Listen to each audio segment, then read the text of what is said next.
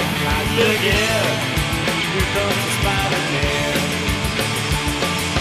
This is strong, this is bold. He's got radioactive blood. Can't sleep from a thread.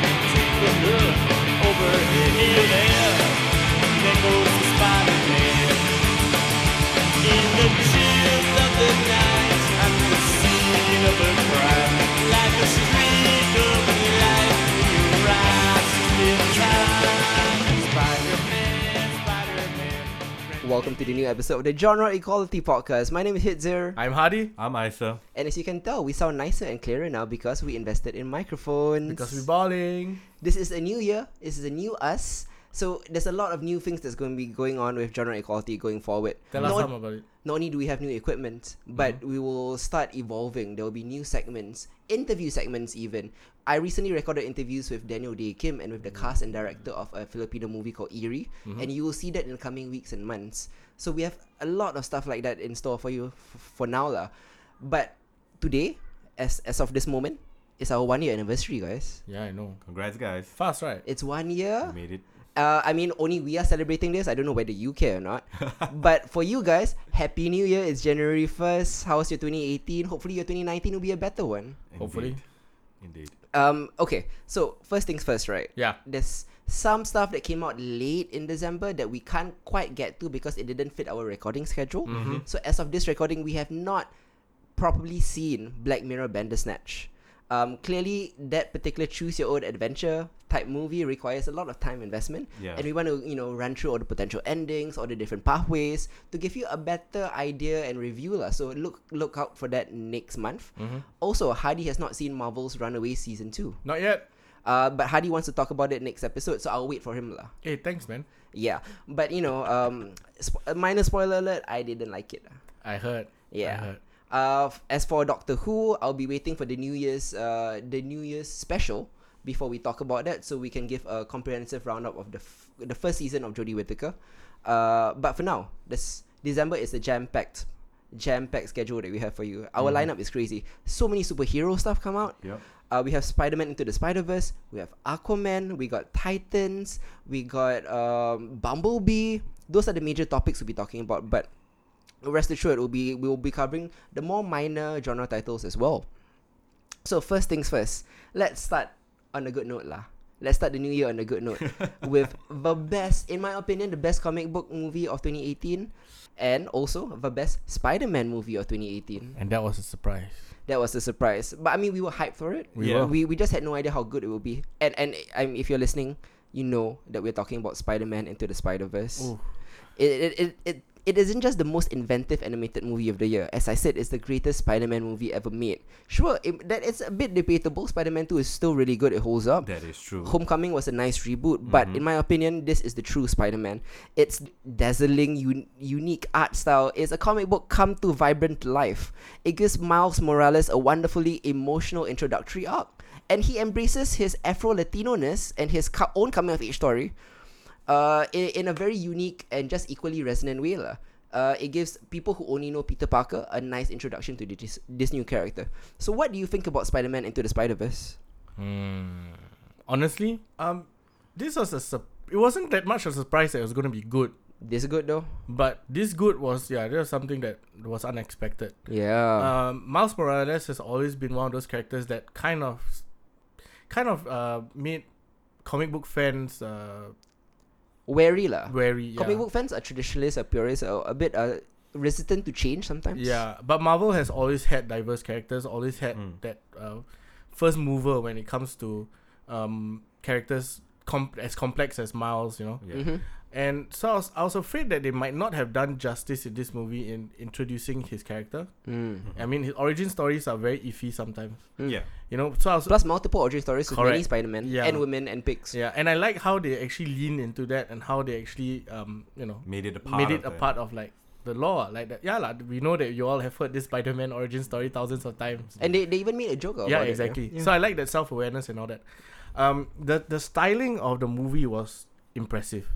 It It was so different. It was so different. the The frames were a bit lower, so that you it felt like a an action book, like uh, uh, sorry, a comic A book. motion comic. Yeah, Um, I like how some of the things that were out of frame or in the background they they blurred into one another. The red and blues, like a Correct. Mm. lot of the old 60s, 70s comics. A lot of you might not be old enough lah, or if you don't collect old comics, you don't know. But some of the printing errors led to that kind of look. Yeah. So they even replicated that, you know, in, in motion. so uh, that really surprised me that they, they, they went into that kind of detail. Into Fuller the- and Chris Miller are clearly huge fanboys. I mean, we Yup. saw what we saw what they did with Lego Batman, Yeah. Mhm. and I think they did the same kind of treatment with Spider Man here. What do you think, Isa?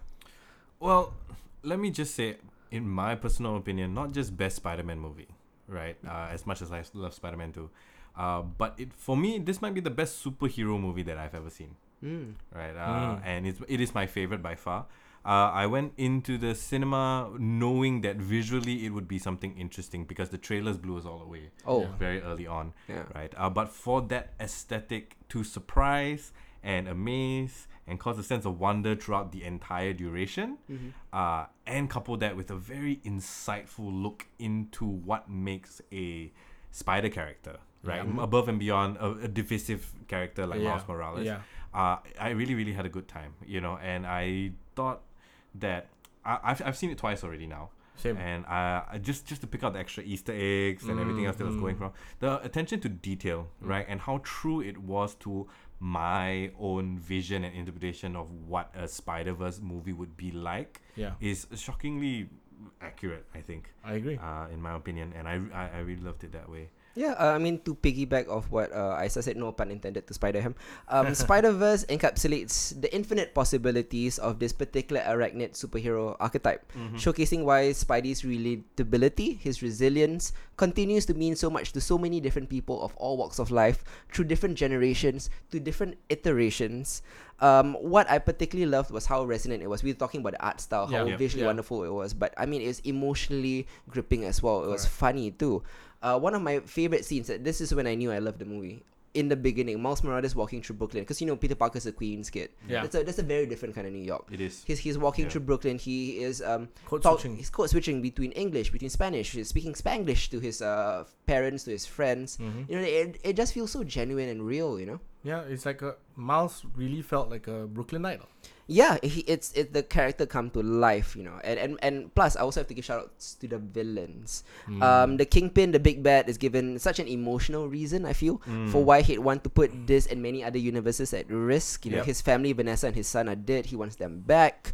Um, it's not right, but you understand it, you know, and Mm-hmm. it is quite in vain with Marvel's new treatment of villains. You know, Yeah. Like Yeah. given compelling backstories, you can kind of root for them even to a certain extent. lah. you understand where they're coming from. I mean, even I mean, even though Kingpin wasn't really featured much, right? Yeah. It was enough for you to like kind of Oh, I get it. yeah, I get it. Yeah, And plus, you know, secondary villain, the Prowler. it felt like the Prowler was the primary villain. Correct, yeah, because the Prowler is not just a frightening and intimidating villain, especially during the action sequences. You know, he was Mm-hmm, yeah. presented so scarily. I think kids below the age of seven might actually be quite frightened of him. Wait, wait, don't But- spoil his identity though. Yeah, I know, but like, let's just say he kind of serves as an Uncle Uncle Ben ki- type of catalyst, uh, and I think that's great. I, Yeah. I didn't expect that coming. Uh, this this was uh this movie was on the money. It's fully fleshed out. It's complicated. Uh, it's a dynamic story. Loved it. Hmm. Uh, I have to give shout outs to also the the voice actors lah. Oh Mm. yes, for and what sure. a good choice of uh Miles Morales being played by um well, I can't remember his name Sha- Shani The guy from Dope. the guy from Dope yes yeah uh I mean Phil Lord and uh Chris Miller were huge fans of him and wanted him to work with them Mm-hmm. and this was what they chose lah Mm. and such a great choice and uh Pete Johnson Mm-hmm. that's his that's his name what's his name Uh, John Jake- Jake Johnson. Johnson Jake Johnson, Jake Johnson. from a New Girl Pete Johnson is his long lost yeah brother. that's why he's not yeah but Jake Johnson also you know really encapsulates that that Peter Parkerness Yeah, Yeah. but there were two Peter Parker voices. The first one was Chris Pine. yeah, yeah, He was yeah. the perfect Peter Parker, Yeah, prime Peter perfect, Parker. correct. Yeah, Jake Johnson has the more gruffier, the uh, older looser, yeah, Yeah, the grey hair, you know, like the gray forty hair, year old. uh, beer bellied, you know. Yeah, yeah, yeah. different- And- Wearing sweats. and of all the people, Jake Johnson actually is perfect for that. Yeah, Mm-hmm. I, I mean, like I have absolutely, n- I have absolutely no, uh, nothing to nitpick about the acting. Really, like there wasn't uh, like a- anything from um the actors that we've already mentioned to Nick Cage playing n- classic Nick Cage as Spider-Man Noir, right? yeah. Uh, and how Nick Cage's lines actually got during the entire thing. Yep. Yeah, so um, one one of the things that I was noticing, uh, and I don't know, especially on the second uh, time we were walking through, it's um, do you notice that Miles, especially in the beginning, right? he swing when he swings and when he's traveling and when he, when he's web slinging, Yeah. he's a lot closer to the ground. Yes. He touches the street a lot more as opposed to any of the other Spider Mans. Yeah. And I thought that was a very kind of like interesting Uh-huh. visual, right? Mhm. Okay, okay. Right? Like Yeah, like yeah. you don't see Spider Gwen anywhere near the street Mm-hmm. at any given point in time. She's always up in the air, right? And then yeah, I, it's just an interesting thing that I kind of noticed the second time around. He has a watching much it. looser swinging style. Yeah, for Yeah, sure, it's for different. sure. Yeah. You know, and then shout out to the guys who decided to give him Jordans. Yeah. Yeah. Yeah, and I mean when he did that, that one iconic movement um, uh, moment when he jumps off the building, Yeah, Yeah. In his new and, suit. And the glorious uh, upside down shot. that was dope. it's so good. That was cinematic. I That mean, was I, so I realized this is cinematic. uh, this is animation uh, and framing is, is different and all that. It's not really camera, but that, that was as cinematic as cinema gets for 2018. Mm. I agree. Yeah. I mean, because of its self awareness, you might kind of assume the tone is mocking, but it's not. It's not that at all. It's it's it's neither commentary nor parody. It's a celebration. It's a love letter written by someone who adores and respects every single aspect of Spider Man Yeah. and Spider Woman and Spider Gwens and Spider Pigs and and all of that. And I mean, shout out to Spider Ham lah because Yeah. Spider Ham is one of those things that you think could never ever work on a big screen But it- ever. yeah, but it did. But it did. But that's how you do it, lah. So long, Chris Miller found a context that he could work, Yeah. made him funny, made him relatable. They even had the the enemy, um, Spider Girl, um, so many different Spider people. Yeah. Yeah, I- and, and and one of the best things to come out of this movie is that it sets up a variety of franchises for all these different Spider Men. that is Yeah. true. I mean, Yeah. we're, we're gonna be getting a Spider Gwen Spider-Gwen. movie. I'm, I'm I'm sure we should be getting more Miles Morales' movie. Mm-hmm. Yeah, or even I wouldn't even mind seeing the the down and out depressed Jake Johnson Spider Man.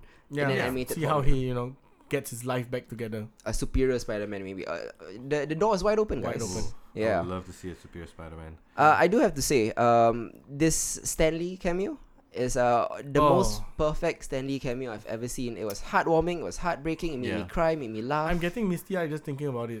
Like how I- perfect it was. Mm. I got emotional in Right? the cinema. Yeah. This because you, that was way before he passed away. yes, correct. But But who could have known that what he said would have been so poignant Yeah. and, and related to his passing? Mhm. yeah. Um, I, I think it was the perfect send off for Stanley, and I'm I'm just sad that Stanley never got to watch this. I mean, Yeah. Yeah. Um. So watch out, Tom Holland. Uh, there are a bunch of other other Spider Man on your back, Mm-hmm. and who would have thunk after the clunker that was um Venom, Venom. that uh, Sony could do something this magical? It's yeah, it's true. Well, they had to look. They had to look far, lah. The, uh, well, yeah. I mean, the guys who were fired from uh, Solo were were suddenly free. Free. Good Yeah. It's true. I mean, job, Disney. Yeah. Thanks.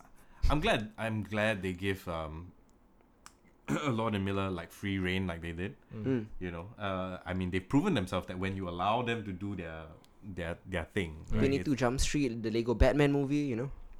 Yeah. Uh, so I mean, uh, hopefully, I mean, I, I hope to see more things coming from that particular duo, especially in the realm of superheroes, just given how uh, much of a fan, how much fanboys they are, right? Mm. And They all- clearly know the source material in and out. Yeah. Uh, and do stick around for the post credit scenes because it's worth it. It's really funny. oh yeah, it is. It's really funny. I mean, I I I'm tempted to do a spoiler section on this, but I don't want. I No, just no, want, I no, just no, want you no. guys to experience this. Yeah. I want you all to experience it once, twice, three times. This this deserves all the money in the world. so if you haven't watched Spider Man Into the Spider Verse, Please do it. Um, Hardy, how would you rate this movie? nine and a half out of ten. Oh, compelling. Very going high. up. Very high recommendation. How about you, Isa? Nine and a half out of ten. Very nicely. I will be giving it a nine out of ten myself. So super super super high recommendation. Very very high. Is this the highest uh, rating that we have so far? Maybe. Uh no, I think we all gave Project Horseman ten out of ten. oh, Ah, but that's TV lah. So That's TV lah. different a For movies, this is about as high as we bit. get. Yeah, yeah, Yep. yeah. Yeah. Um, moving on, let's move on to um, another huge franchise, the Transformers franchise. and um, let me just say this it's an extremely low bar. But Bumblebee is far and away the best Transformers movie ever made. Yes, Ever. hands down. It's probably the only good Transformer movie ever made, debatably.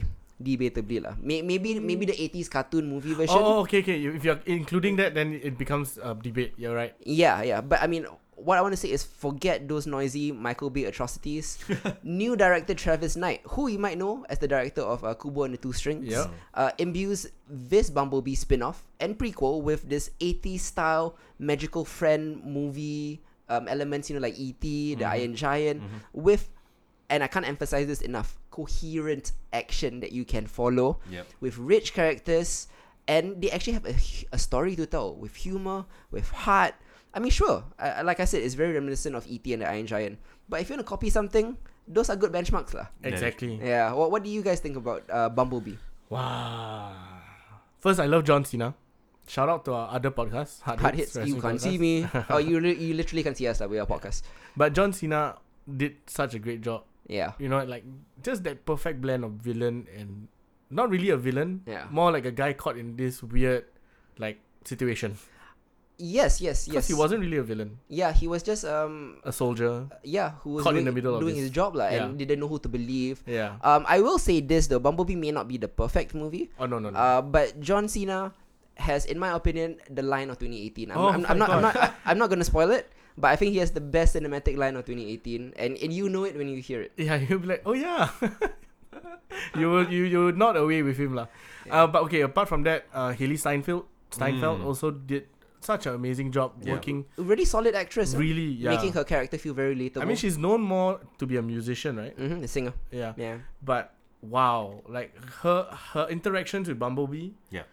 was so genuine Yeah. and so real. It, it Right? was and and what pained me was like after the movie, right? You Yeah. had such a real friendship that was going on between the two of them, and Yeah. then you realize that he is gonna move on to Shia LaBeouf. with- to Shia LaBeouf, and I was Oh, like, oh yeah. my goodness, Forgot Right. about that. it's it Trading was, I- down, I- uh, trading yeah, down. Exactly. I don't wanna, I don't need to be a I don't need to be a prequel already. Yeah, I mean, Can it like, just be a if they- standalone if, if, if they rebooted the entire thing right there and then, like, sure. Into the Transformers verse. uh, Yeah, Because the sure. '80s Transformers were the best times for Transformers. That is true. Yeah, it I mean, was. and that's the thing, uh, the authenticity of the movie, be, uh, like capturing the, the the robot sounds from the '80s. Mm, chop, chop, yes, chop, the chop. Right, it original wasn't that sound design, it yeah. wasn't that weird Michael Bay dubstep, that dubstep thing. thing. yeah. Yeah. Yep, yep, yep. So that was really I really appreciated that, Mhm. and and just the it, when I mean it's not really a spoiler. They were in um what's Cybertron, right? Yeah. Yeah, That's not a spoiler, right? It's known that It's they were the in it. first Yeah, it's the scene. first Yeah, scene, right? yeah. Yeah, so how they they actually manifested Cybertron onto the screen was a lot better than I felt that they did in the the recent movies. I, I've seen every Transformers movies, and I have to I have to be honest, right? The Cybertron scenes are the ones I tune out. Like I, I don't care. I blurred out, you know. But this made Cybertron feel lived in. It felt compelling. Weird, right? Yeah. like how good it was. Yeah. Yeah. Uh, But I feel like the design for Cybertron in this one, right, was very true to what they used to Yeah, draw. It, it felt yeah correct. Right. That, that, the, the feeling like this very like homage homage. That's not a word. Yeah, Well, can Oh, yeah, happen. yeah. Homage like kind Yeah. of thing that they were going for, Mhm. and I thought it worked. Like the the eighty cent it, the eighty setting was perfect. hmm Um, The attention to detail. in the attention to 80s. detail. Whenever I mean now it's like there's such a high bar, you know, things from Stranger Things, uh, any any eighties homages now is like everybody dialed it in already lah. Mm-hmm. Yeah. Yeah, no, it's really good. Like especially the music. Yeah. A- any final thoughts, Isa? Yeah. Um, I I okay. I have to say, like, uh, w- animation has come so far, right? And when you have a movie like Bumblebee that really focuses on a few core characters, as to oppose a, to a plethora of like moving parts and robots and voices, right? Uh, it's really quite amazing the kind of emotiveness you can get from a essentially speechless character Mm. in the form of Bumblebee, Mhm. right? And I think it's a testament to the way that they decided to, to direct and animate Mm. his facial features, his body language, and all of that. That really caught me, uh, which is something that I've barely seen in most other animated films. That's number one. Uh, much more a Transformers film Mm. uh, overall, and uh, I, I really enjoyed it. I went in with um, p- not very high expectations. I don't think any Mm. of us did, uh, but I, it was very heartwarming. I left the cinema feeling very good about it, so uh, I loved it. Yeah. Yeah. Uh, I mean, last thing I probably would like to mention is, I want to give a shout out to um, Pamela Adlon who played uh, the mom. Um, in in most in most of these movies, right? Like, the mom is this annoying parental obstacle, and I felt like she played the character very realistically, very sweet. She treated more than just a parental obstacle, uh, Mm, and um, she yes. she is best known for writing, directing, and creating an FX uh, series called Better Things, lah. Mhm. Uh, and this character is the same character that she plays in Better Things, just transported into a more fantastical universe, you know. So she keeps that Better Things uh, esque groundedness of it. lah. Okay. Um, it's also written by uh, a, s- a new screenwriter called Christina Hodson, who will next be doing Bad Girl, which gives me a lot of hope for Bad Girl as well, you Mm, know, wow. to maybe revive the DC franchise. I know every year we said the DC franchise will have one property that will revive it. Um, I mean, we'll- we thought Wonder Woman would be the one. yeah, yeah, but then it's stumbled again. We'll Yeah. talk about Aquaman later. Yeah. We all we all have very different It's thoughts a about it. very lah. divisive movie among us. Correct, correct, yeah. But for Bumblebee, I will give it uh, a solid 7 out of 10. I'll give it a seven and a half. Mm. I'll give it a seven out of ten. So yeah, this is a recommended movie. Very recommended. Uh, yes, you you you feel things lah, which is Mm. uh, Which is strange. besides annoyance lah, which is what Michael B yeah, did. yeah, lah. yeah. I mean, he did produce this one. no, he his name is on it because he owns the rights. Yeah but lah, he, yeah lah. he had no creative input into Yeah, it. that's fine. That's fine. yeah, and i- if you know um Travis Knight's work on uh, Laika, Yeah. you- I mean you know what he brings to the table in terms of the heart. and So he the did emotion. Laika and Kubo and the Two Strings lah. Uh, Laika is the animation company that owns uh, Kubo and the Two Strings. Oh, I They're- thought Laika was a movie. no, they, that's a stop motion company. Oh. Yeah. Um. Unfortunately for Travis Knight, I guess like some of his movies, like Kubo and the Two Strings and Bumblebee, are not doing very well in the box office. Yeah. I think because Bumblebee, people have been burned so often by Transformers, that they're resistant to watch it, which I totally understand. Yeah. Uh, I just have to say that like don't necessarily need to support him because Travis Knight is very rich. He's the heir to the Nike fortune, Oh. so he he's set for life. lah. Yeah, he's set but for life. lah. okay. But it's nice to see that a rich kid go out, you know, do his passion Yeah, project. I and mean, stuff. like, I really do want to see more from this particular creative team. yes, yeah, yeah. I really, really want. Same. I, I would like to see more prequel treatments for maybe the other. Can we just Transformers. reboot the entire Transformers franchise? No, because this is the perfect opportunity to, Right? right? soft reboot lah? Yeah. Yeah, correct, correct, correct. So um, please go out and see Bumblebee as well. Next, we'll be talking about um a more indie art house film Oh. called Sorry to Bother You. So Sorry to Bother You is screening right now on the projector, but it has very limited screenings. Very, very limited. Uh, so go on to the projector.com.sg, uh, find out what screens you have, and uh, go check it out. But uh, here we're going to be talking about it.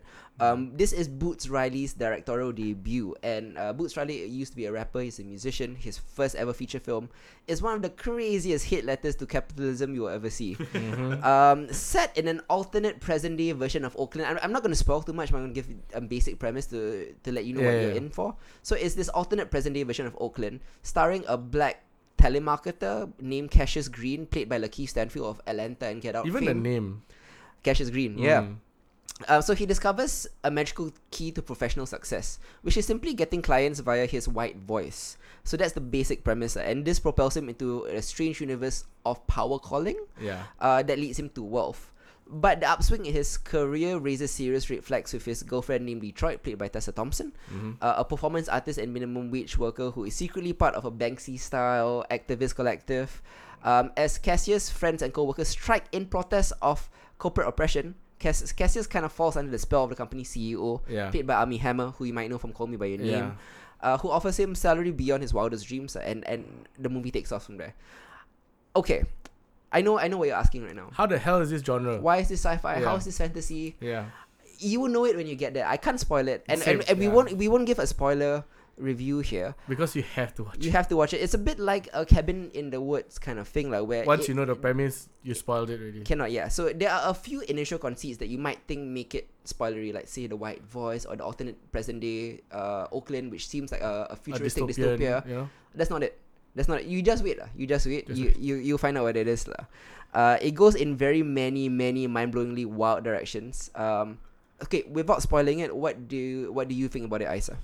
What a ride. Yeah, What a ride. Uh, I okay, like, i- I think immediately the premise itself and the way they decide to explore the characters and the world building in general for this alternate, uh, timeline slash universe slash yeah. circumstance, yeah. right? Um, Which I- that doesn't seem too far off. yeah, it doesn't seem too far off, and, and I think at the very beginning you don't really, um, you don't really think much of it, right? And, and that of course kind of like unfolds on its own. But from the get go, the satire is clear. Yeah. it's very uh, insightful. It's very incisive. It's very scorching. Mm. Uh, you know, and obvi- you start to draw very early kind of like allegories to uh, the story being uh, obviously it's about you know capitalism and all of that, and you have About like, race, allegories to class, Social Identi- inequality. identity politics yeah, as yeah, well. and yeah. they deal with all of that very quickly. Like in the first twenty minutes already, they they, they are exploring these themes, Mm-hmm. right? And I felt that the way that they went about it in the first twenty minutes was very sharp and very concise, and I love storytelling like that Mm-hmm. because then you can get down into the, the real meat and bones, Mm.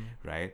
Uh, but even when they did get down to the meat and bones, that wasn't it. That wasn't the kicker. Yeah. You know, so more uh, left ends. More left so I- ends. I- yeah. I- we apologize for kind of like beating around the bush, right? Because we really feel like this is a movie that you need to watch in order to understand what to get the we're trying- experience lah. Yeah. But we are giving you our enthusiasm. Yes. Yeah, yeah, for that's what we're trying to Uh, love Lakeith Stanfield. Yeah, Uh, fantastic. I think he's been having a great year.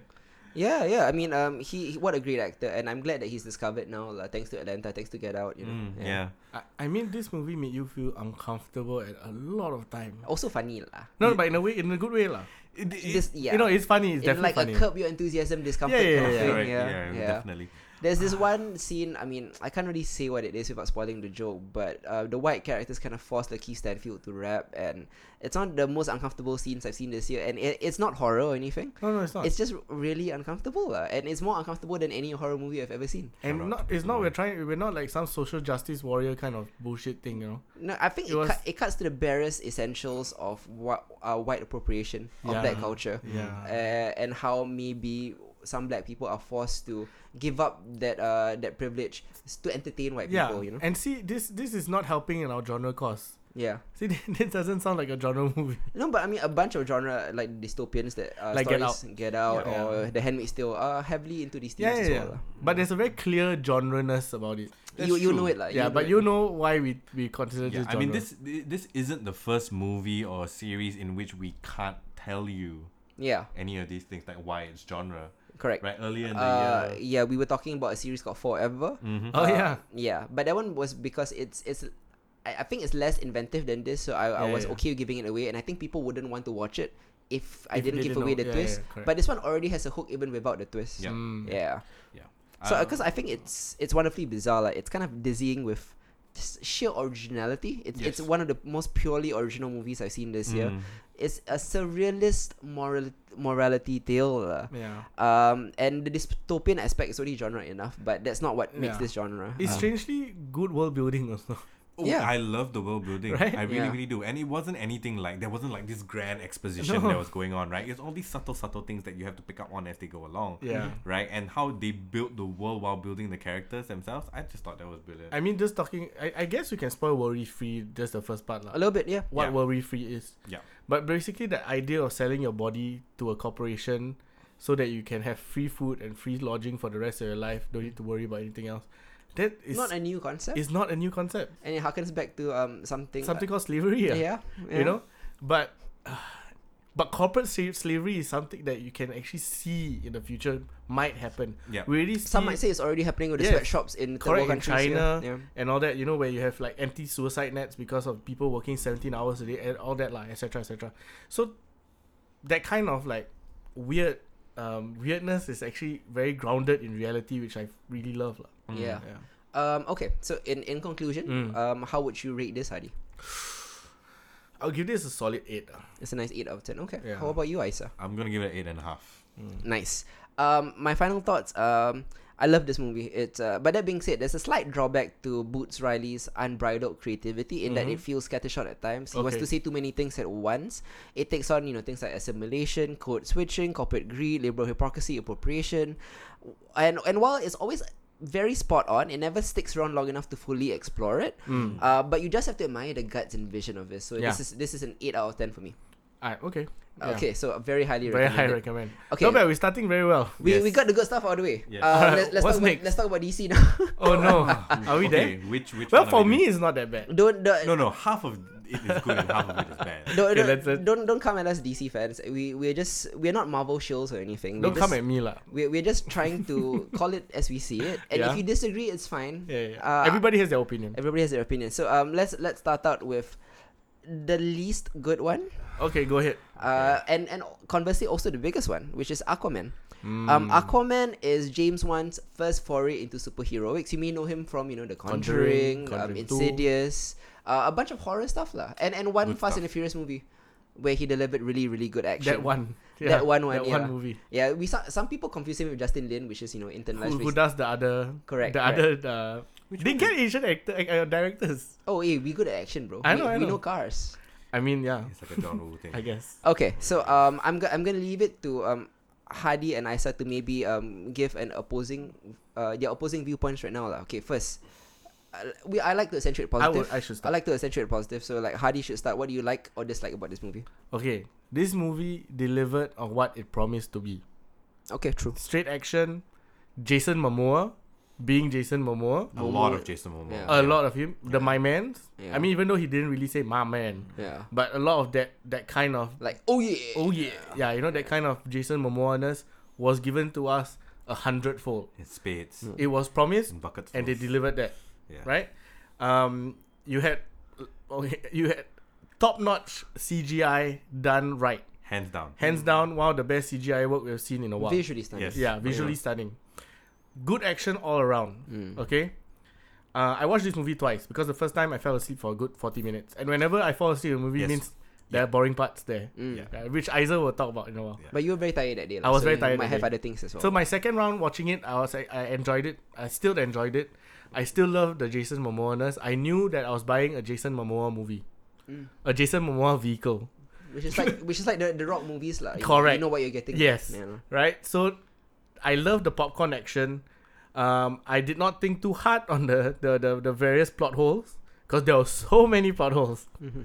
right? So I didn't think too much on that. Uh, I like the costume design overall. Um, I mean everything fit. It looked, it felt like Aqu- Aquaman comic from the sixties. It did, and it looked like an Mm. Aquaman. comic. Yeah. You know? Felt also. lah. It felt that Yeah. way. Yeah. So that's why I I think I may have been very very kind to this movie lah. Mm. So that that's why I mean be- because of all the crap that have that I've seen B- DC do before, Yeah. you know, this movie was not as good as like Wonder Woman, Sure. you know, but close enough to Justice League. And I like Justice League. Yeah. So that's Yeah. my my take that it felt like it was keeping true to the Justice League um movie lah. The tone, the lighter tone, the Yeah, yeah, yeah, brighter yeah. colors. Yeah. Sure. So it's not great at all. It's nothing close to any of the worst Marvel movies, okay? Mm. But it's a lot better than a lot of the other DC crap. I'm gonna assume that Isa echoes a lot of your positive feedback in terms Yeah. of like those are the positive points, Yeah. there. and I think even I who hated the movie would echo that lah. Those Yeah. are good points in the movie, but um, on the flip side lah, like what do you think was bad about the movie, Isa? Let's go, Isa. Okay, bef- before uh, I thought the movie was generally a huge waste of time, except for a ten-minute sequence that I believe Hmm. Ah, was okay. transcendent. In a two and a half hour movie, In a right? two and a half movie, there was a ten-minute sequence, largely CGI, that I thought was transcendent, reminiscent of Faustian imagery, Hmm. right, and of Paradise Lost. it's what I expected a James Wan Aquaman movie to look like. yes, and Okay. those 10 minutes, while it does not redeem the movie, Mm. is some of the best computer generated imagery that I've seen in a very, very long time. Agreed. Agreed. It was ton- totally it was spot on. The thing is that it had nothing to do with anybody talking, which is a huge, huge problem for me because if J- uh, if John Cena had one of the best lines this year, Yeah, right? one of the worst Nicole lines. Kidman was had in one of the this worst one. lines. Yeah. yeah. So uh, uh, you will, uh, you can't avoid it. yeah. You will no doubt cringe when you hear it. You will remember it for years to come. Mm. And I, I- I thought it was a bit sad. I mean, okay, we all know that it's a Jason Momoa movie. Fine, right? I, I signed up with that. I'm good with that. But he has a stellar supporting cast, right? Yeah. It's a stellar supporting cast. Yeah. Like, like okay, Yeah. Amber Heard. Patrick and- Wilson. yeah. Who is known to have worked with James Wan Many often. times, many Yeah, times. many yeah. he's the main Conjuring guy. Yeah, Yeah. exactly. And and uh, like like kids, you were saying right, like only one actor knew what movie he was in. Yes, yeah. True Who lah. knew- Jason also knew lah. I'm No, yeah, not but, sure. I'm but not I think they crafted the movie around Around Jason Momoa. Yeah. I And don't Patrick think- Wilson's I don't like, think okay, Jason- I'm on Correct. I don't think Jason can adapt to a movie that isn't him, whereas Patrick Wilson did adapt to the to, movie. to Jason's movie. Yes. Yeah, and I, I think he agree. played the character to a T. yeah. Eh, oh, we're talking about Ocean Master. by the Ocean way. Master, yeah, Shema- sorry. Ridiculous name. a Uh, ridiculous name, uh, For a ridiculous ridiculous lines. Some See, ridiculous this is why shot. I'm saying that it works. You see? No, but it, it it wasn't ridiculous in a way that it, okay, Hmm. it it borders the so bad that it's good. Like it never crosses. but it never that crosses. Line. Yeah, I wanted it to be even Ah, worse so okay, that okay, I can okay, appreciate okay, it on a okay. B level. Yeah, But this one was trying too hard to be A. yeah. Okay. Yeah. But from the, the the weird dialogue and all that, I already Not really. It wasn't bad enough to be the room, but it was close. Yeah, it's not gonna be a like a superhero cult classic like twenty years down the road. like like Darkman for example is a cult classic, but it wasn't particularly good. Mm-hmm. Uh, That's th- Liam this this Neeson. will this will never be a Darkman. I feel. Oh, of course not. Yeah. Yeah. I mean, this is a summer movie. I okay, even though it's in the Winter? end of the year lah. Yeah. But you know what I mean? That kind of feeling that blockbuster popcorn. Don't think so much. Just eat your popcorn and watch this movie and have fun. We would No. you you were just criticizing Michael Bay's movies earlier, and that's I know, exactly I know, what I this know. is. But Michael Bay's movies this is better than Michael Bay's movie. I- Yes. I, have to say it. lah. Yeah. yeah lah. because it stayed true to to a certain point. uh, I mean, on Aquaman's um okay on Jason Momoa lah. It stayed true to what Jason Momoa is. Oh yeah. Yeah, so that's why I didn't have a problem with it. The only problem I had is the two and a half hour running time. Way too It long. was way too Yeah, long. that's all. It was Oh. really Mm. Like I late. felt this movie would have worked for both of you, right? If it was one hour and a half. It, and they cut out like ninety percent Yeah. of the nonsense Yeah. lines. Yeah, it would okay. have worked for me if it was 23 minutes, you If know. it no lah. Yeah, I Yeah, mean, like uh, a, a cartoon length. yeah, and then we Because had they- ten because- minutes of that. Because this is a cartoon. lah. And it would I have mean, worked for yeah me if it lah. was 23 minutes. or, or, or, or cartoon movie, okay? Or one hour fifteen minutes, okay? Okay. You know what I It's- mean? it's still too long, That's too long. okay, I think okay. To be fair for me, Hmm. w- one of the things is that uh, you we've always known Aquaman to be this like you know almost like Aryan superpowered being, very serious, right? Like uh, Ar- Arthur always has been. Okay, okay. Like Arthur Curry has always been this like you know Yeah, I guess, blonde, I guess. blue Yeah, eyed, yeah, yeah. serious kind of thing. And then on the other hand, you want to flip that kind of the entire notion And get right? the subversion lah. and the subversion from the from casting It's Jason Momoa. Jason Yeah. Momoa, Jason Momoa right, made and it everything cool. he represents, Yeah. and the whole like, uh, you know, Polynesian thing that's going on fits perfectly with how we should be seeing an Aquaman of today, Yeah.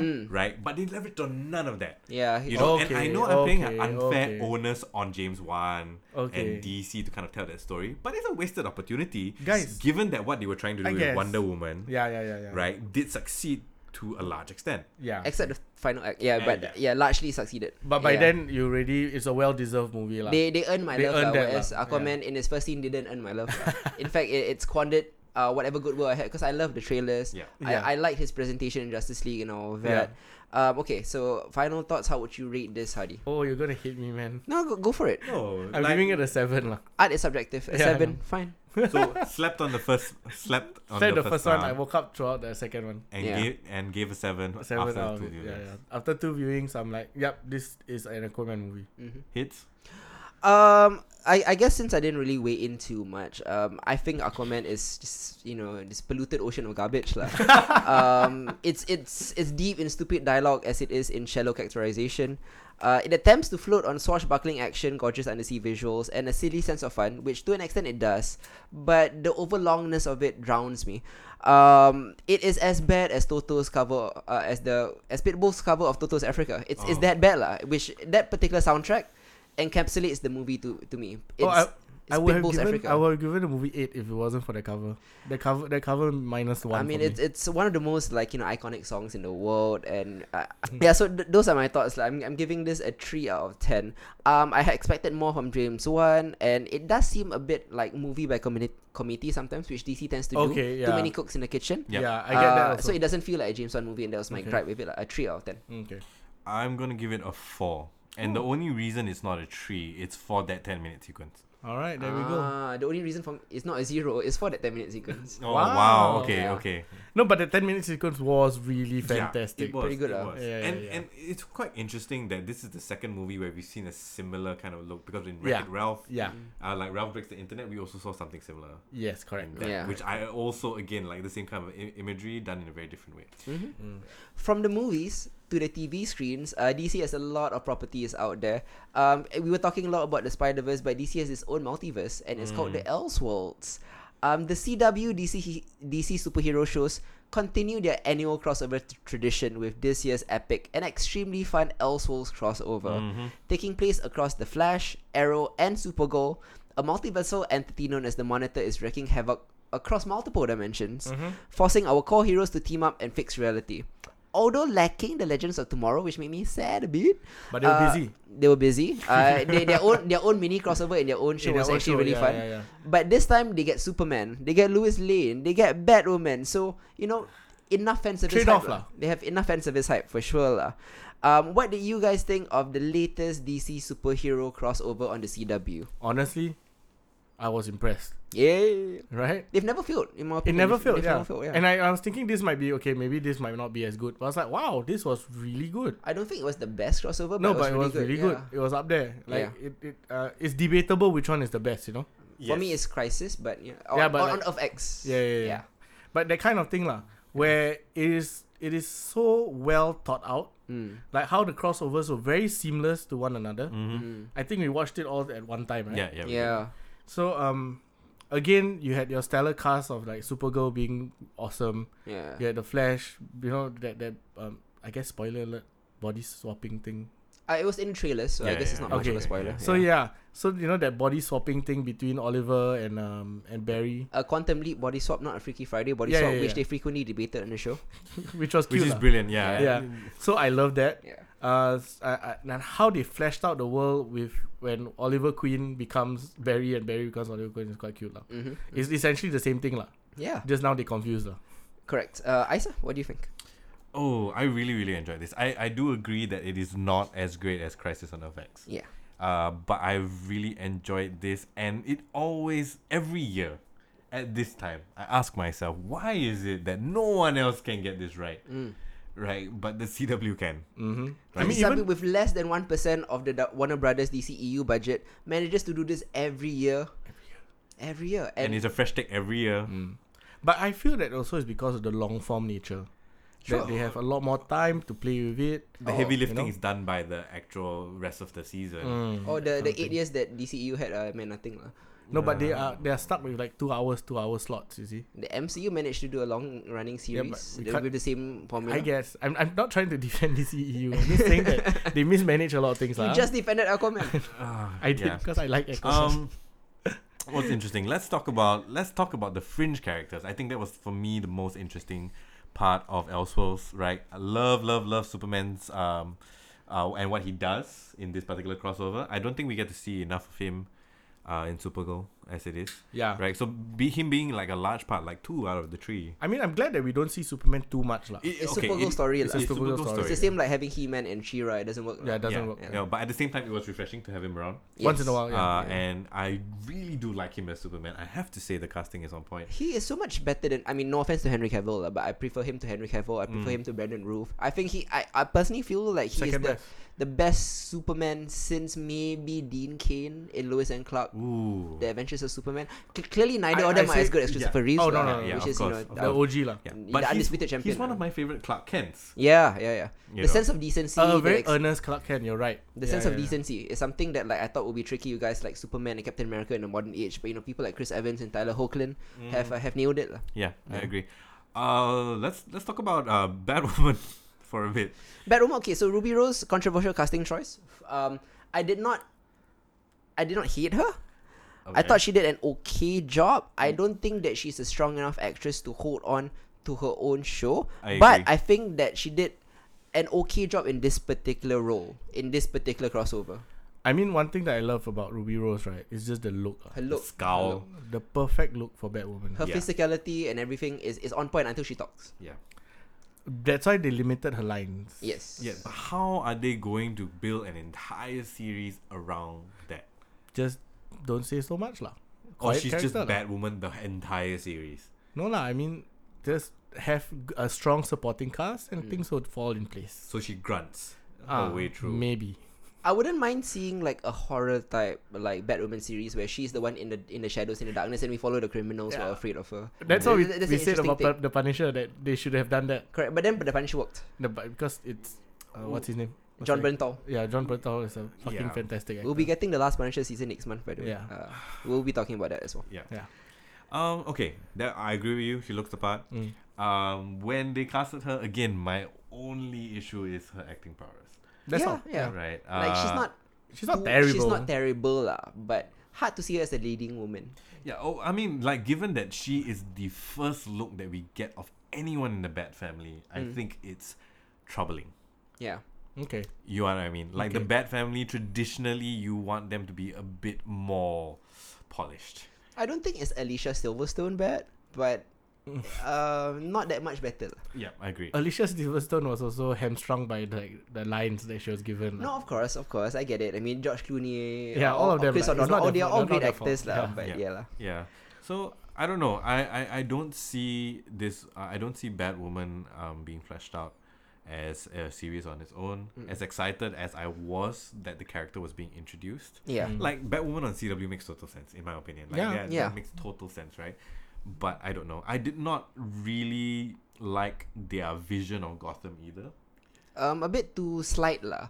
I Yeah. mean, we didn't get to see We too didn't much of it. really- It's, yeah. We spend most of the time on the rooftop Yeah. and in the in the jail cell that looks like a Star City jail is the same set, lah. Yeah. You It know. looked like the same set. Yeah. Right. You know, so I, I don't think I've, I I- what we've seen from Ruby Rose, I don't think there is enough there. and what we've seen seen of Gotham, I also don't think there's enough there. So I will be curious to see. I'll be curious to see whether or not they actually roll it out. Yeah. Nothing's been confirmed, right? Nothing's been confirmed. Yeah. So, Uh-huh. Yeah. so we'll see. We'll see. I mean, o- on on the bright side though, like from you know the going to multiple Earths, Mhm. um, to even Smallville, somebody say That was a surprise. Me, yeah, uh, I I popped for that one, and it was the actual set from the Smallville, uh, Ken, the Yes, it Smallville Ken was. Com, yeah. Um, then they fought villains like the Monitor, like Amazo. It was it was such a blast. Uh. It's Mm. I think that the word that I wanna imagination, um, joy is what the CW crossovers always bring Yeah. Mm. uh, to the table and I think they do it better uh, than DCEU they have better representation in Yep. terms of LGBT or ca- characters of color they have better action better characterization better Yeah, casting yeah. better fan service Yeah. and all around just a better experience lah. for four straight years the CW has owned the DCEU and I have no doubt that the next year's crossover and it's gonna be the big one guys oh my god! I'm it so is outside of the Infinity Gauntlet this is the most iconic comic book crossover of all time excited. Slash retcon. they are doing Crisis on Infinite Earths next year. I know, right? And they are leaving it in the hands of the CW, and I'm not worried. No, Those are better hands, I know. smaller but better hands. I'm not worried at all. yeah. Oh, I, I, I- I, I can't wait for that lah. Yeah. Same. I'm. Yeah. I'm, I'm. totally looking forward to it. How would you guys rate Elseworlds? It. Nice, an eight out of ten. Very nice. I'm gonna give it seven point five. I give it a seven point five as well. Mm. Uh, we all are in agreement with this, unlike Aquaman. so I think this is a more solid, stern recommendation lah. Yeah, yeah, yeah, definitely. Whereas Aquaman depends on your taste lah. yeah, yeah, yeah. Mm. Yeah. If you be stupid, stupid, you're like Aquaman, like me. Mm, okay. Oh, you gotta sleep forty five minutes. yes. Uh, okay. So now we'll be talking about speaking of DC. We're still on a DC uh, binge right now. Yeah. I'll be going to the to the streaming services. Ooh. The DC Universe has their own app called DC Universe, Yeah, yeah, yeah. and uh, they did a show called Titans.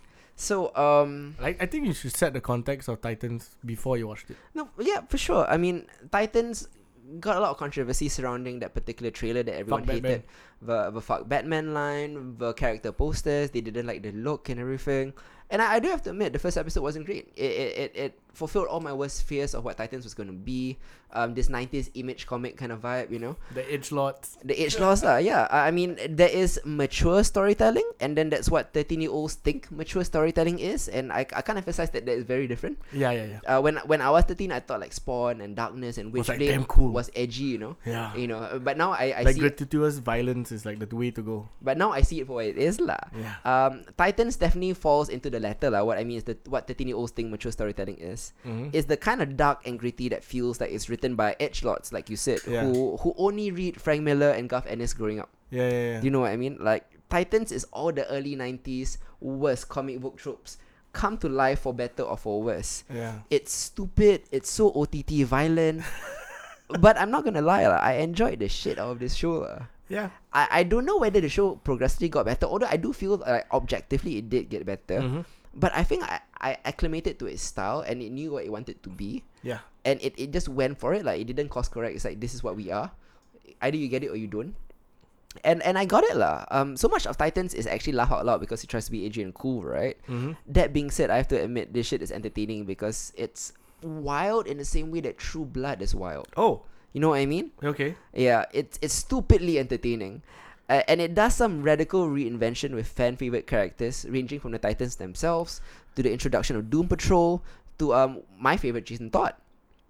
It's ballsy. It uh it constantly keeps your geek mind racing because some of my favorite DC stories are not actually in the main DC timeline. They're the Elseworlds. I'm speaking of Elseworlds lah. Yeah, of course. They're, they're Elseworlds stories, uh, and and one thing I demand from a show, whether good or bad, is that it's never boring. Yeah. Uh, one thing I can say about Titans is that it's never boring. lah. You either have something you want to hate, something you want to love, something that is so cool, something mind blowing. So yeah, whether it's good or bad, it's never boring. There's so many twists and turns. Plus, the team dynamics has really won me over as time goes on.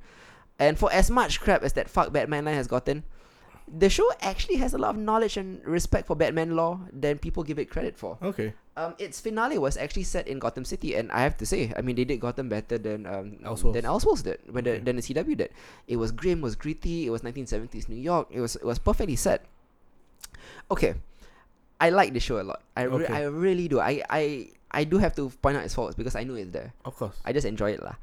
Uh, the show itself is unfocused and unsophisticated, and but unlike its Marvel counterparts, you know, the the young adult teen shows like say Runaways Mhm. or let's say Cloak and Dagger. Yeah. You know, um, I'm gonna do, use a music analogy maybe. Okay, so like Okay. Runaways and Cloak and Dagger, they try to be techno lah with the with the slow burn and the character development, you know, Okay. like more s- more sophisticated lah. Titans Titans is EDM and it's proud of it. It, it gets to the drop right away and it keeps banging. okay. Um, and you know, I I, I can't hate that. Yeah, yeah. yeah. Uh, I, I can't believe I'm saying this, lah, but I, I prefer Titans over Runaways and Cloak and Dagger, um, which are the MCU dark young adult equivalents. lah. It's a guilty pleasure show, but it's pound for pound the most entertaining show out there, I think. It's so entertaining. Okay, okay. And so I, I, I think that Robin is perfectly cast, or the future Nightwing. yeah. Um, I think Raven has gotten a lot of flack for her acting, but um, a lot of people don't She's know that she 13, right? she just turned 14, so she's very young. I mean, got Mm. room to get better. I think Anna Diop as Starfire is fantastic. A lot of people hate her because of her dark skin color, which I don't understand. She's orange, you know. She's a fucking alien. Yeah, I mean, I Like, don't. Calm down. that one is pure racism, lah. Exactly. That I can't. Yeah, I can't. Um, the guy who plays Garth, uh, Beast Boy, decent. So the acting is not that great, lah. But as a show, um, Jeff Johns knows his shit, lah Okay. and, and he does some radical reinvention with this. My favorite episode is the finale, uh, where uh, where they f- okay, you you all gonna get upset, but it's a, it's an Elseworlds created by Trigon. Uh, I just have to say this because you know they're all fighting Batman. Yeah. Batman goes to Arkham Asylum and one by one murders every single supervillain we know and love.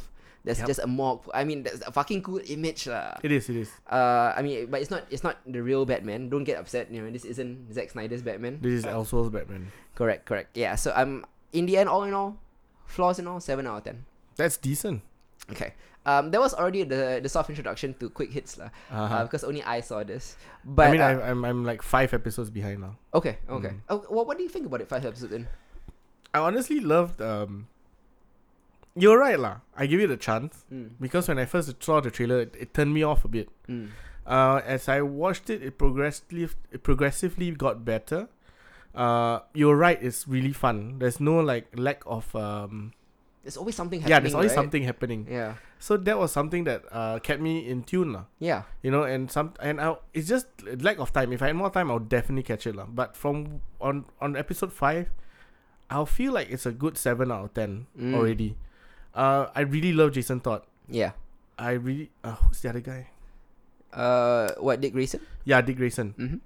I mean, the dynamics of the characters and all that is very different from your usual Teen Titans kind of dynamic. You know, it's like some it's, it subverts it a little, Sure.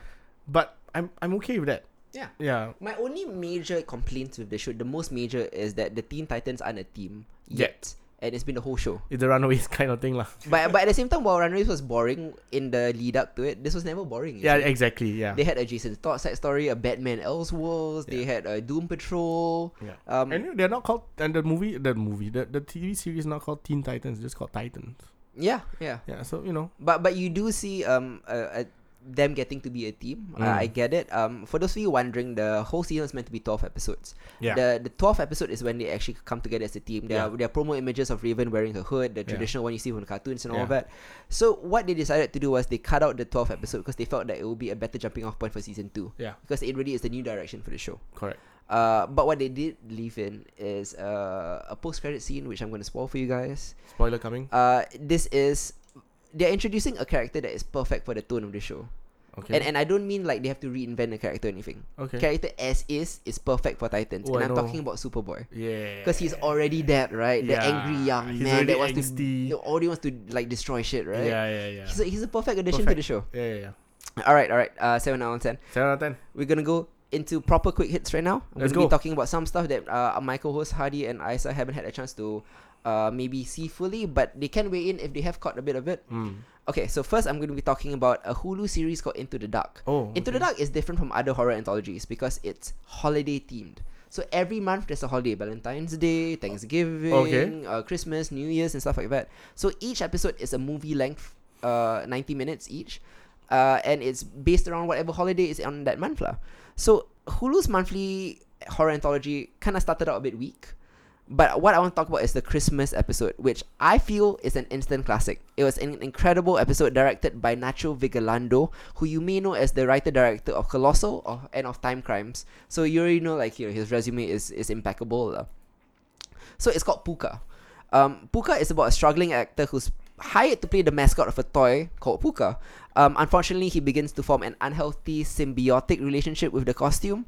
From there, things get wilder, weirder, and more disturbing as the evil mascot begins to take control of him in increasingly frightening ways. Uh-huh. Or perhaps the actor is just mentally disturbed and the costume is just a costume lah. Um, Vigilando visualizes psychological descent like a lucid nightmare and it's visually stunning lah, uh, exploring kind of like the duality of man. Um, it's legitimately scary. Okay. Uh, a lot like you know a lot of horror anthologies like we talk about maybe Black Mirror and stuff. It's kind of horror conceptually, Uh-huh. but this is this is like quite frightening viscerally lah. okay. Um, it's very surreal. It unsettles you with its editing because the way it edits is very jarring. So you you're feeling very uncomfortable, very out of place. You can never really get y- get your groove, but that's intentional. It's, I, I I would compare it to Suspiria, oh. the old Suspiria, the Dario Argento Suspiria. okay. So it's it's very well crafted. It's gorgeously shot. I'm not normally affected by horror things, but this this haunted me for quite a bit, and this is an eight out of ten. Mm. So um. Oh. It's on Hulu. It's called Into the Dark. The particular episode I'm talking about is called Puka. It's the Christmas themed one. Okay. So highly recommended lah. Eight out of ten. Mm. Uh, next up, I'll be talking about a bittersweet thing: the final season of Voltron: The Legendary Defender. One of Netflix's most acclaimed and popular original animated series comes to a spectacular end. I feel with season eight, um, after defeating the intergalactic tyrant Emperor Zarkon and his deeply misguided son Lothar, um, the Paladins now face what is quote unquote their greatest enemy lah, in the form of uh, Honorva, who um, once known as Witch Hagar. Um, this final season is the show at its darkest and most dramatic giving its homestretch a grave sense of stakes. Uh, without sacrificing the show's earnest heart and slapstick humor, which is what kind of the new fans love about it. lah. Yeah. In fact, here at the very end, Voltron seems to have perfected its trademark balance of spectacle, character drama, and, and childish comedy. Okay. Um, season 8 is definitely the most deliberately structured of the whole bunch. Uh, the narrative is more heavily serialized to the point where the last six, seven episodes played out like a whole, like a movie. Okay. So it's engrossing in that way. It's a seven out of ten for me. All right. Yeah.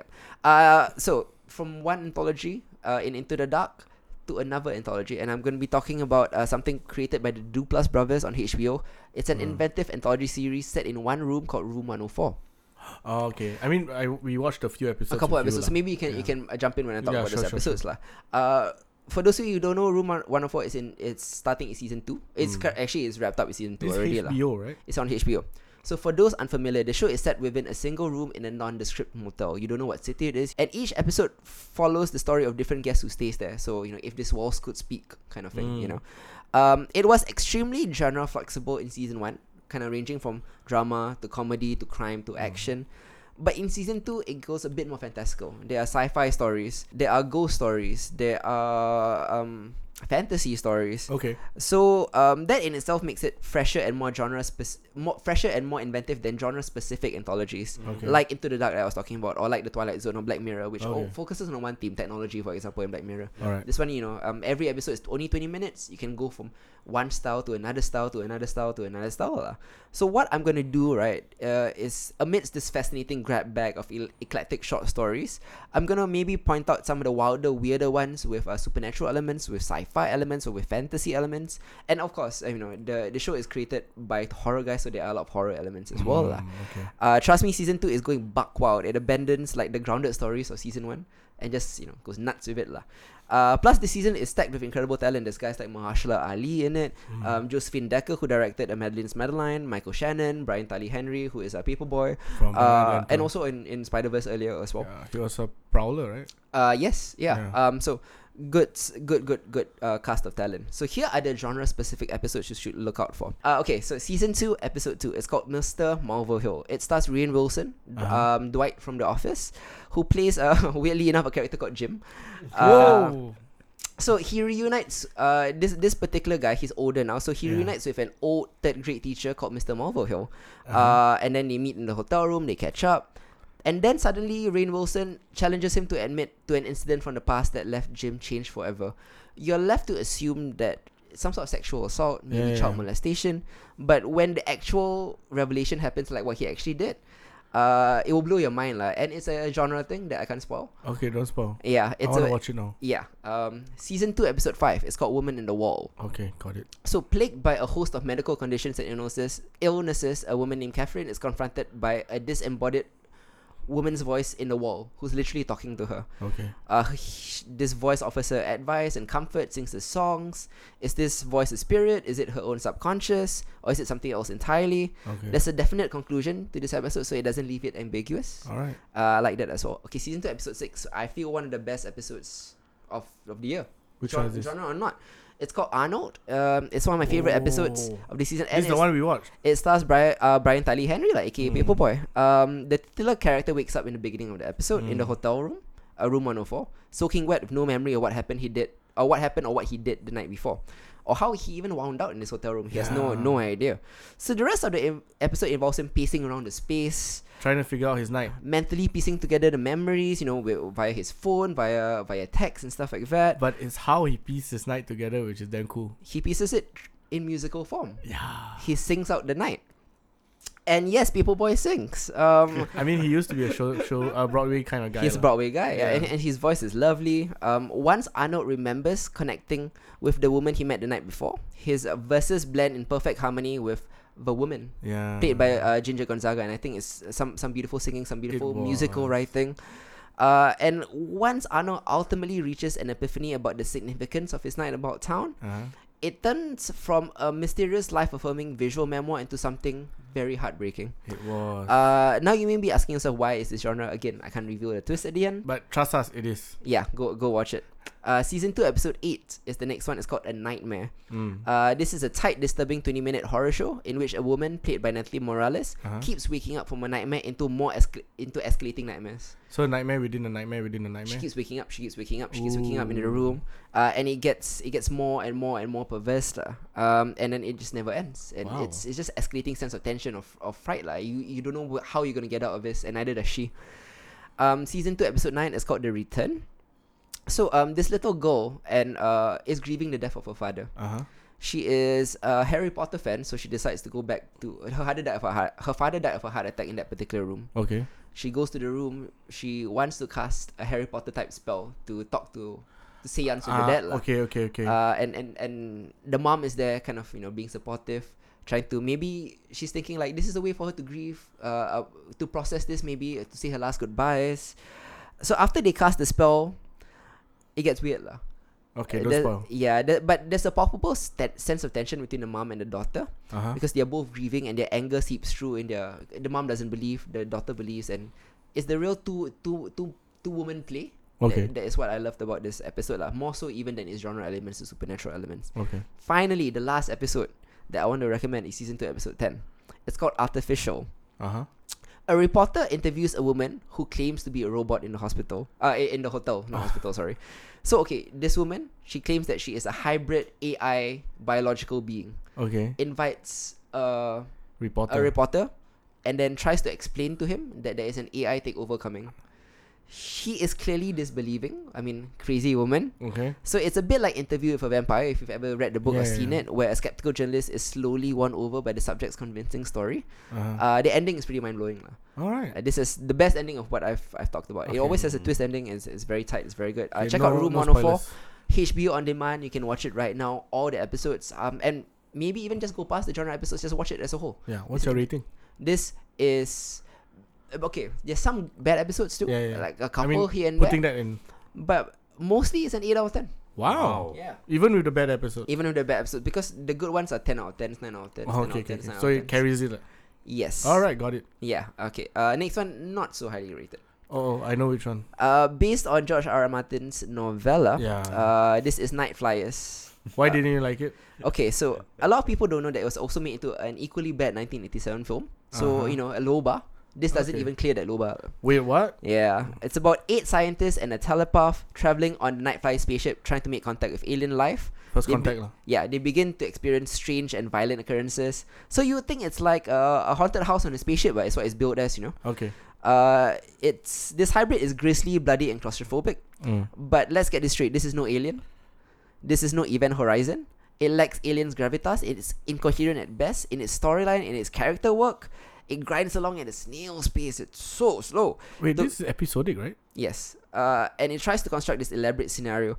Uh, but it's just so slow. Oh no. Um, it's not scary enough to be good horror, Okay. and it's too simple-minded to be grand sci-fi. oh no. So Night Flies is just another schlocky TV show pretending to be more profound than it is. Uh, Mm. this is a four out of ten. All right. What's next? Next up, uh, i- we're still in the holiday boom right now. I know it's the New Year's, but Mary Poppins has returned. Oh, you watched it already? I watched it already. How yes. did it go? Uh, following up on beloved icons like Mary Poppins and Julie Andrews is very tough, lah, I have to say. Oh, yeah. I mean, come on, it's okay. Mary- To be fair, I'm not really a big Mary Poppins fan. okay, okay, but you know of the stature in pop Yeah, yeah, culture. yeah, lah. Uh, Mary definitely. Poppins is highly regarded. Definitely. Julie Andrews is a legend. Definitely. Uh, but Emily Blunt somehow manages to shine and Oh. make the classic character her own in this magical sequel. While it probably won't be as evergreen as the original, this movie is certainly is certainly a joyous experience. Uh-huh. Um, leaning on earnest sentimentality, show-stopping uh, musical numbers uh, crafted by Lin Manuel Miranda, and uh, phenomenal p- performances uh, from the aforementioned Lin Manuel Miranda.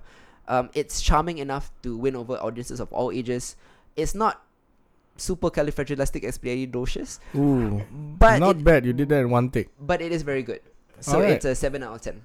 Now that's a surprise, but okay. Okay. Uh, next one.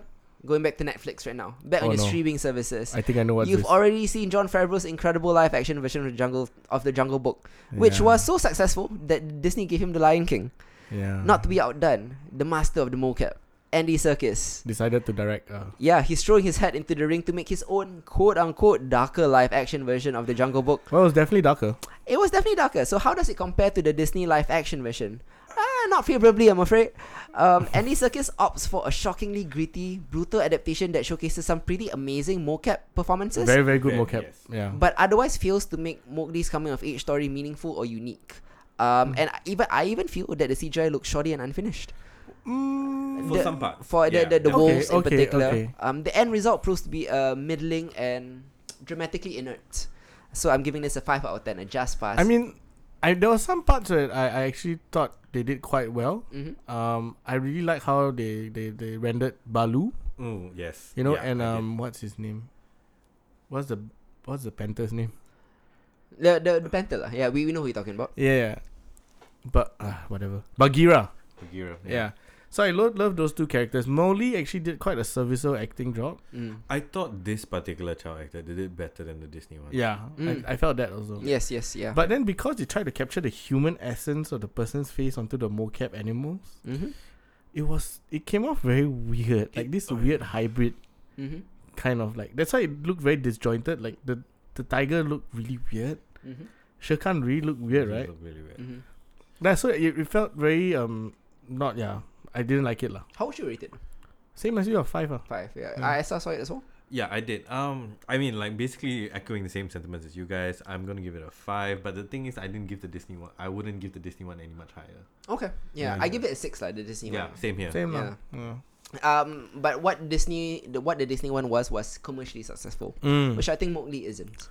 And Uh, it's on considering it was Netflix lah. sold to Netflix suddenly, yeah, you know. yeah, Um, all of these ideas they come in twos, uh, you know, whether it's uh zombie attacks on ancient Korea or like Dante's Peak and Inferno and yeah, yeah. Twister and stuff like that. Like, there's always like it comes in twos. Something like that. the yeah. illusionist, the prestige, you know. Yeah. This is the lesser of the two lah. Yeah, yeah, yeah, Yeah. And at least one would be better than the other. Yes, Correct, Yeah. correct, yes. correct.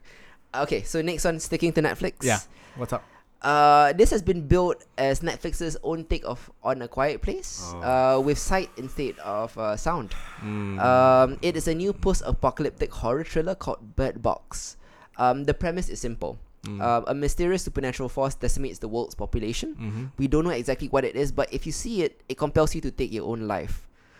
Okay, so it's not exactly the quiet place, Different lah. and and it can't compare in quality either. I feel. Ooh. But first things first, I think Sandra Bullock's performance is pretty good. Yes, I think it's a valiant performance. Yeah, Sandra Bullock almost saves this movie, and I mean, we all know she's a great actress, yeah, Yeah, a 90s definitely. icon and all of that. Her she has a rich psychological backstory to play with, exploring a reluctance to accept motherhood Uh-huh. and the redemption she experiences in accepting that role. Okay. But beyond that great arc, right, this movie is too bland and too derivative. Mm. It's sluggish and never fleshes out its themes at the story's core. Yep.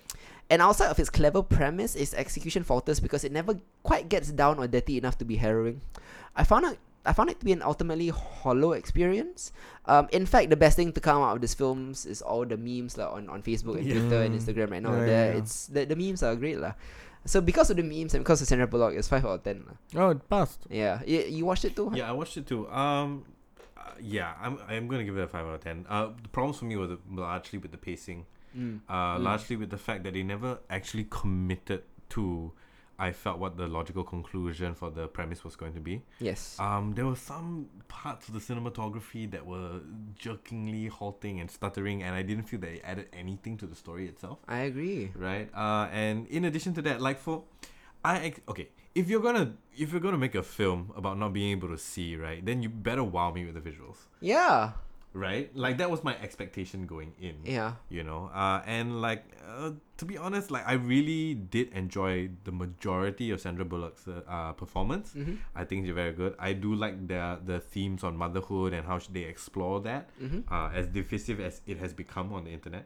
Yeah, yeah, but I Recently. mean, like, it's it's intentionally so. Yeah, It's meant but- to. It's meant to be a, it fi- a lightning was- rod. lah. Yeah, Yeah. Uh, it was, it, it felt, oh, watching this movie felt like the actual metaphor of having to put on a blindfold and not knowing what the fuck was going on. Yeah, man. That That's how I feel about it. Uh, but that being said, yeah, I, I give it a five. The only thing that could have made it better is the Daredevil popped in. Oh. he, he could have saved that wall. Yeah. He could have saved that wall. Okay. Next up, going back to the cinemas. Uh, I'm I'm going outside of America for now. Let's go. Let's leave Where are America. you Let's heading? leave Hollywood. Where are you heading to? I'm going to India. I'm going to be talking about a crazy, wild Tamil language sci-fi movie called 2.0. Oh So, wait, yeah. is this the Rajini Khan one? It's fucking crazy, bro. It's so nuts. This It's, is a it- sequel, right? Yes, it's showing. Uh, it's 2.0. I never saw the original. Oh, you. Should I have no okay. context. So I have some. Yeah. I, I I'm just here to deliver a brief premise, and I'm gonna sh- tell you what I thought about it. Chennai is under attack. Every cell phone in the city has flown from the hands of its users Into. and vanished into the sky to Yeah. form some sort of super intelligent yep, yep, phoenix. yep, yep. Um, the hero is played by, like you said, uh, Rajikaf, Rajinikanth. um, and who my Indian friends. Um, He's- shout, yeah, shout out to my yeah. Indian friends, uh, Naishka and, and Nikhil. Yeah, they've informed me that this guy is apparently the king of Indian action cinema. He's uh, Arnold Schwarzenegger and, and Sylvester Stallone and Chuck Norris in All the them 80s all, combined. all rolled into one. Yeah, yeah, yeah. Uh, okay, look, this movie is like too long and it's incredibly silly, but its ludicrous set pieces are definitely worth a watch. Mm. It's bonkers even by Bollywood standards, I think, Yeah, because yeah, I've yeah. seen a, f- a fair bit of, m- of my share of Bollywood Yeah. movies. So here's just a taste of the story development. Like he battles an evil ornithologist who is angered by the injustice that we do to birds with the radiation from our cell phones. Yep. Which is why he uses technology to collect thousands of disembodied cell phones to create an an- angry robot bird to I fight think him. you meant billions. Billions, correct? Yeah. Uh, this movie isn't great, but it's wild AF. Uh, Mm. uh, and I think I sound a bit hypocritical because I criticize Aquaman for the same thing, but this is a six out of ten. just, just because thi- this goes so much crazier than, than what Aquaman does. Okay. There's okay. the, there's the extra crazy factor. I get it. that I dig Yeah. But you didn't watch the original, right? no, no, I, I will. Okay, I'll send you. I'll send you the original. I will, yeah. yeah, yeah, It's yeah. not called 1.0, right? Uh, I can't remember what it's called, but it's crazy also. Now we're moving on to Britain. Oh, okay. Uh, uh, okay, so I'm going to be talking about a movie called Anna and the Apocalypse. It's Oh. this uh, Shaun of the Dead meets High School Musical. It okay. Oh. is this year's best Christmas movie, I feel. Okay. It's actually a zombie musical. Um, Anna and the Apocalypse draws from generic formulas, but it feels completely fresh thanks to you know the zesty young cast, infectious comic energy, and some truly catchy musical numbers. Um, admittedly, its novelty does kind of wither after a while, but it's plucky and it's fun and it's an admirable mashup. So it's a six out of ten. Okay. So it's fun. lah, It's just fun. lah. You, you Alright. should definitely catch it if you like musicals. Okay.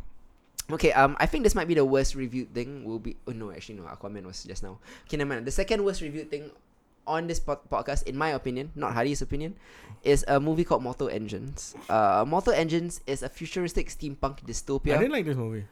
Yeah.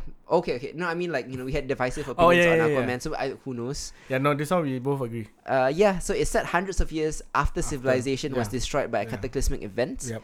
a mysterious young woman named Hester Shaw uh, has to stop London, which is now a giant predator city on wheels. Yeah. So you know, Consumes other cities. like like a house moving castle style. lah, Yes, correct. From devouring everything in its path. Um, its Mad Max meets Miyazaki visuals are certainly lavish and Yeah. expensive looking, Yeah. but it never does capture the imagination or sweep you off to a new world. You know. Mm. Uh, once you begin to acclimatize to the film's eye candy junkyard wonders, it slowly starts to dawn on you that there's another hour and a half to go. Mm. Yeah, um, and it's gonna be a tiresome and soulless journey because there's no investment in the most important thing about a movie, character and story. Yes. Which I thought Aquaman does have a bit of that. Yes, yes. Yeah. So not quite as uh, bad as Aquaman. Yeah. I mean, you it's- had Ocean Master, you had, you know, okay, but this this movie was just weird. it's a one out of ten. All right, there we go. I agree with that. Ooh, is that the lowest we've given? Yeah, I'll, I'll give No, I- it I- three I've out of given ten. some- lah. I've given I some mean, pro- quite low lah. because you know, I, I appreciate the CGI work in this movie. Yeah, Yeah. but that's about it. Yeah. Oh, it looks like we have a bit of time. We do, we do. So I'm gonna be talking about uh some stuff that maybe like I I cut out for time constraints. uh, But since we have a bit of time, let- let's talk about it. Go ahead, man. Okay, I'm gonna talk about something called Tree Below.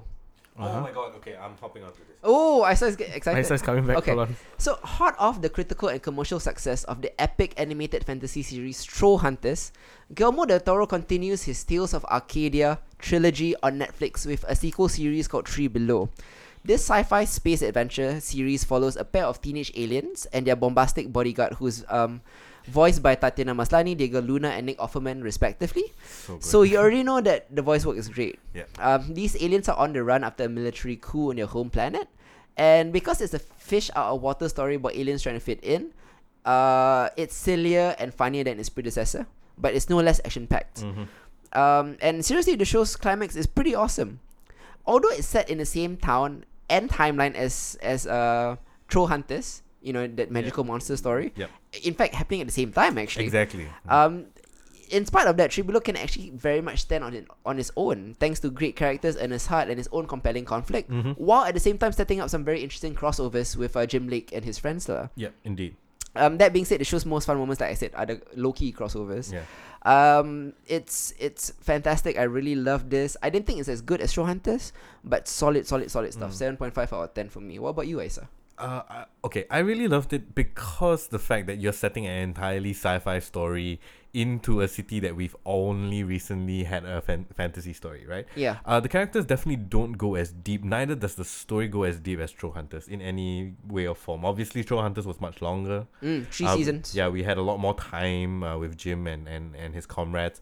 Uh, but to see um, to see uh, the these two alien teens, right, who we who pop up in the first series with no context whatsoever. They were just foreign exchange students who were damn weird at new technology. Yeah, and Yeah. so now they kind of fill in the gaps of all of that.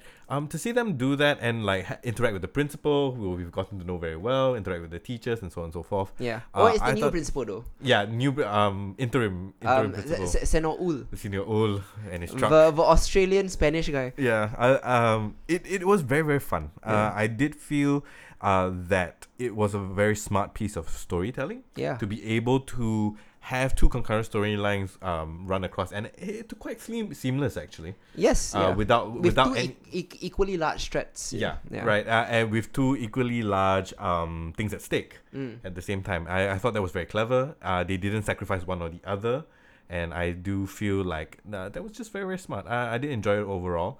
How Uh, would it's a you seven rate this? for me. Seven, nice. Yeah. Okay. So what I I mean, just minor spoilers. The climax happens during the troll apocalypse. Yes, it does. So the troll Right. apocalypse, which happens at the end of season three, when you know Ganma comes from the ground and everything. At the same time, there is this aerial battle with a space invasion. Yes. So I mean, two concurrent battles happening at the same time with Jim Lake saving people from the monsters underground. Yep. And the still new teen saving um, what's the town called again? Arcadia. It's Tales of Arcadia. Yeah. Sorry.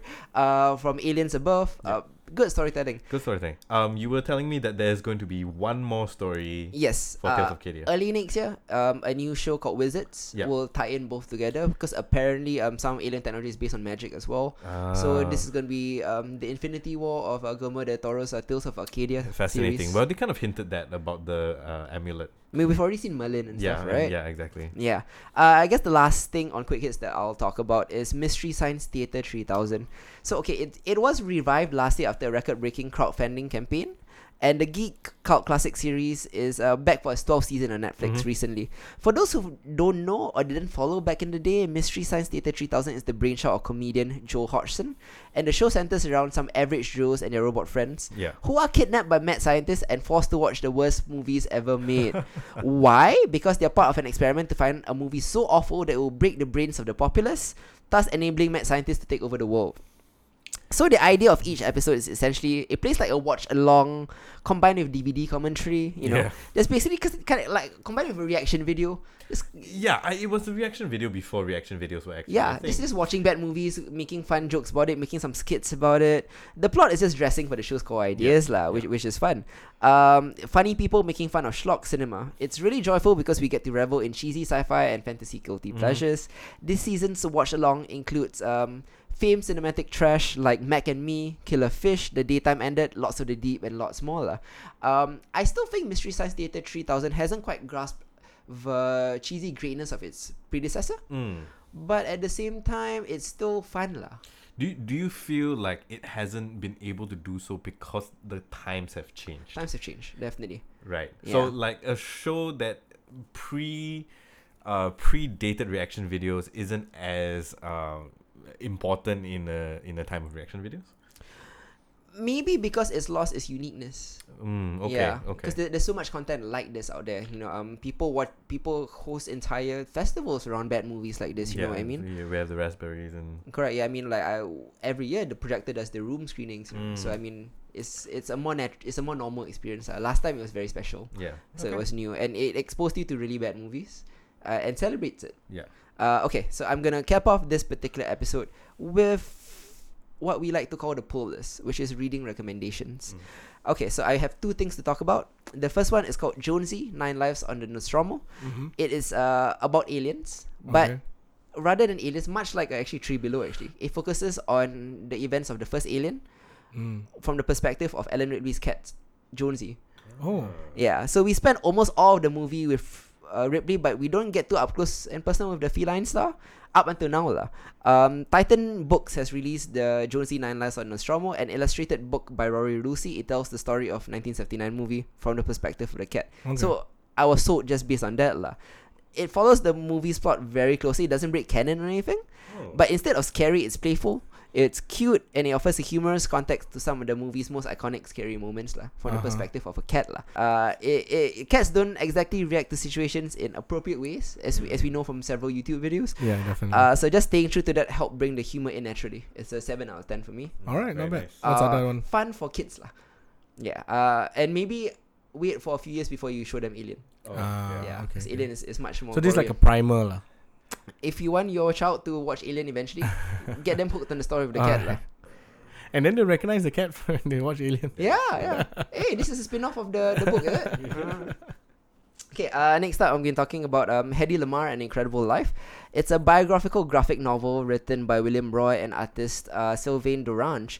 It tells the incredible stu- true story of Hedy Lamarr, who, if you don't know who she was, Hedy was an Austrian American refugee who escaped an abusive marriage and the Nazi invasion of Austria. Um, after em- emigrating to America, Hedy Lamarr uh, went on to become Hollywood's most celebrated, sought after actress in the 1940s. She was basically the Catherine Hepburn of the 40s. Um, but beyond that, she was also a genius engineer. Uh, she created frequency hopping radio systems for the Allies during World War II. Um, she did all this work in her studio trailer in between takes from filming her movies. So it's pretty insane. lah. Uh, subsequently, she was also the inventor of technology that will later be used to enable Wi Fi, Bluetooth, and GPS. Um, her life is incredible, and this gra- graphic novel does an excellent job telling her remarkable story through gorgeous artwork and wonderful detail. Maybe some of you who have seen Legends of Tomorrow might be familiar with when they met her. Hmm. Mm. Uh, may- that's how I was introduced to this uh, remarkable woman via Legends of Tomorrow, of all things. Oh, okay. Mm, yes. Please watch that episode uh, where Helen basically invades Hollywood. yeah, Helen of Troy He- invades Helen, Hollywood. yeah, Ah, okay. yeah, uh, Helen of Hollywood lah. And then she goes to the Miss Kira. It's a crazy episode. You should watch every episode of Legends of Tomorrow. Okay. Just just FYI. Okay, this is it uh, for quick quick hits and the pool list. Uh, but this is the first episode of the new year for genre equality, and this is the new us as we told you. We Yeah. got a lot of new segments. We got new recording equipment. This is gonna be a brand new genre equality. So if you haven't followed us already, please follow us on Facebook, on Mixcloud, and Mm. Don't forget that we also have special episodes in between. we have special episodes in between. We might have, and also we are gonna be on Spotify. Yep. We're gonna be on iTunes, Yep. Apple Podcasts. Everywhere, lah. We're taking over the world. Okay, lah. Can also. Can also lah. uh, thanks so much for listening for this entire year on behalf of like um Hadi and Isa. Uh, thanks so much for uh, the 300 of you, the 1,300 of you, whatever lah. We we are thankful for every individual listener Very, very much appreciated. because all we do is we sit down, we talk about shit that we saw, Mhm. and some people would like to devote 90 minutes to hear us talk, and that's that's That's that's, fine. Mind blowing. mind blowing, man. Uh, Thank you. So thanks so much. This has been Hitzer, I'm Hardy. I'm Isa. and we'll catch you in February where we'll be talking about glass. Bye. So excited. Bye bye.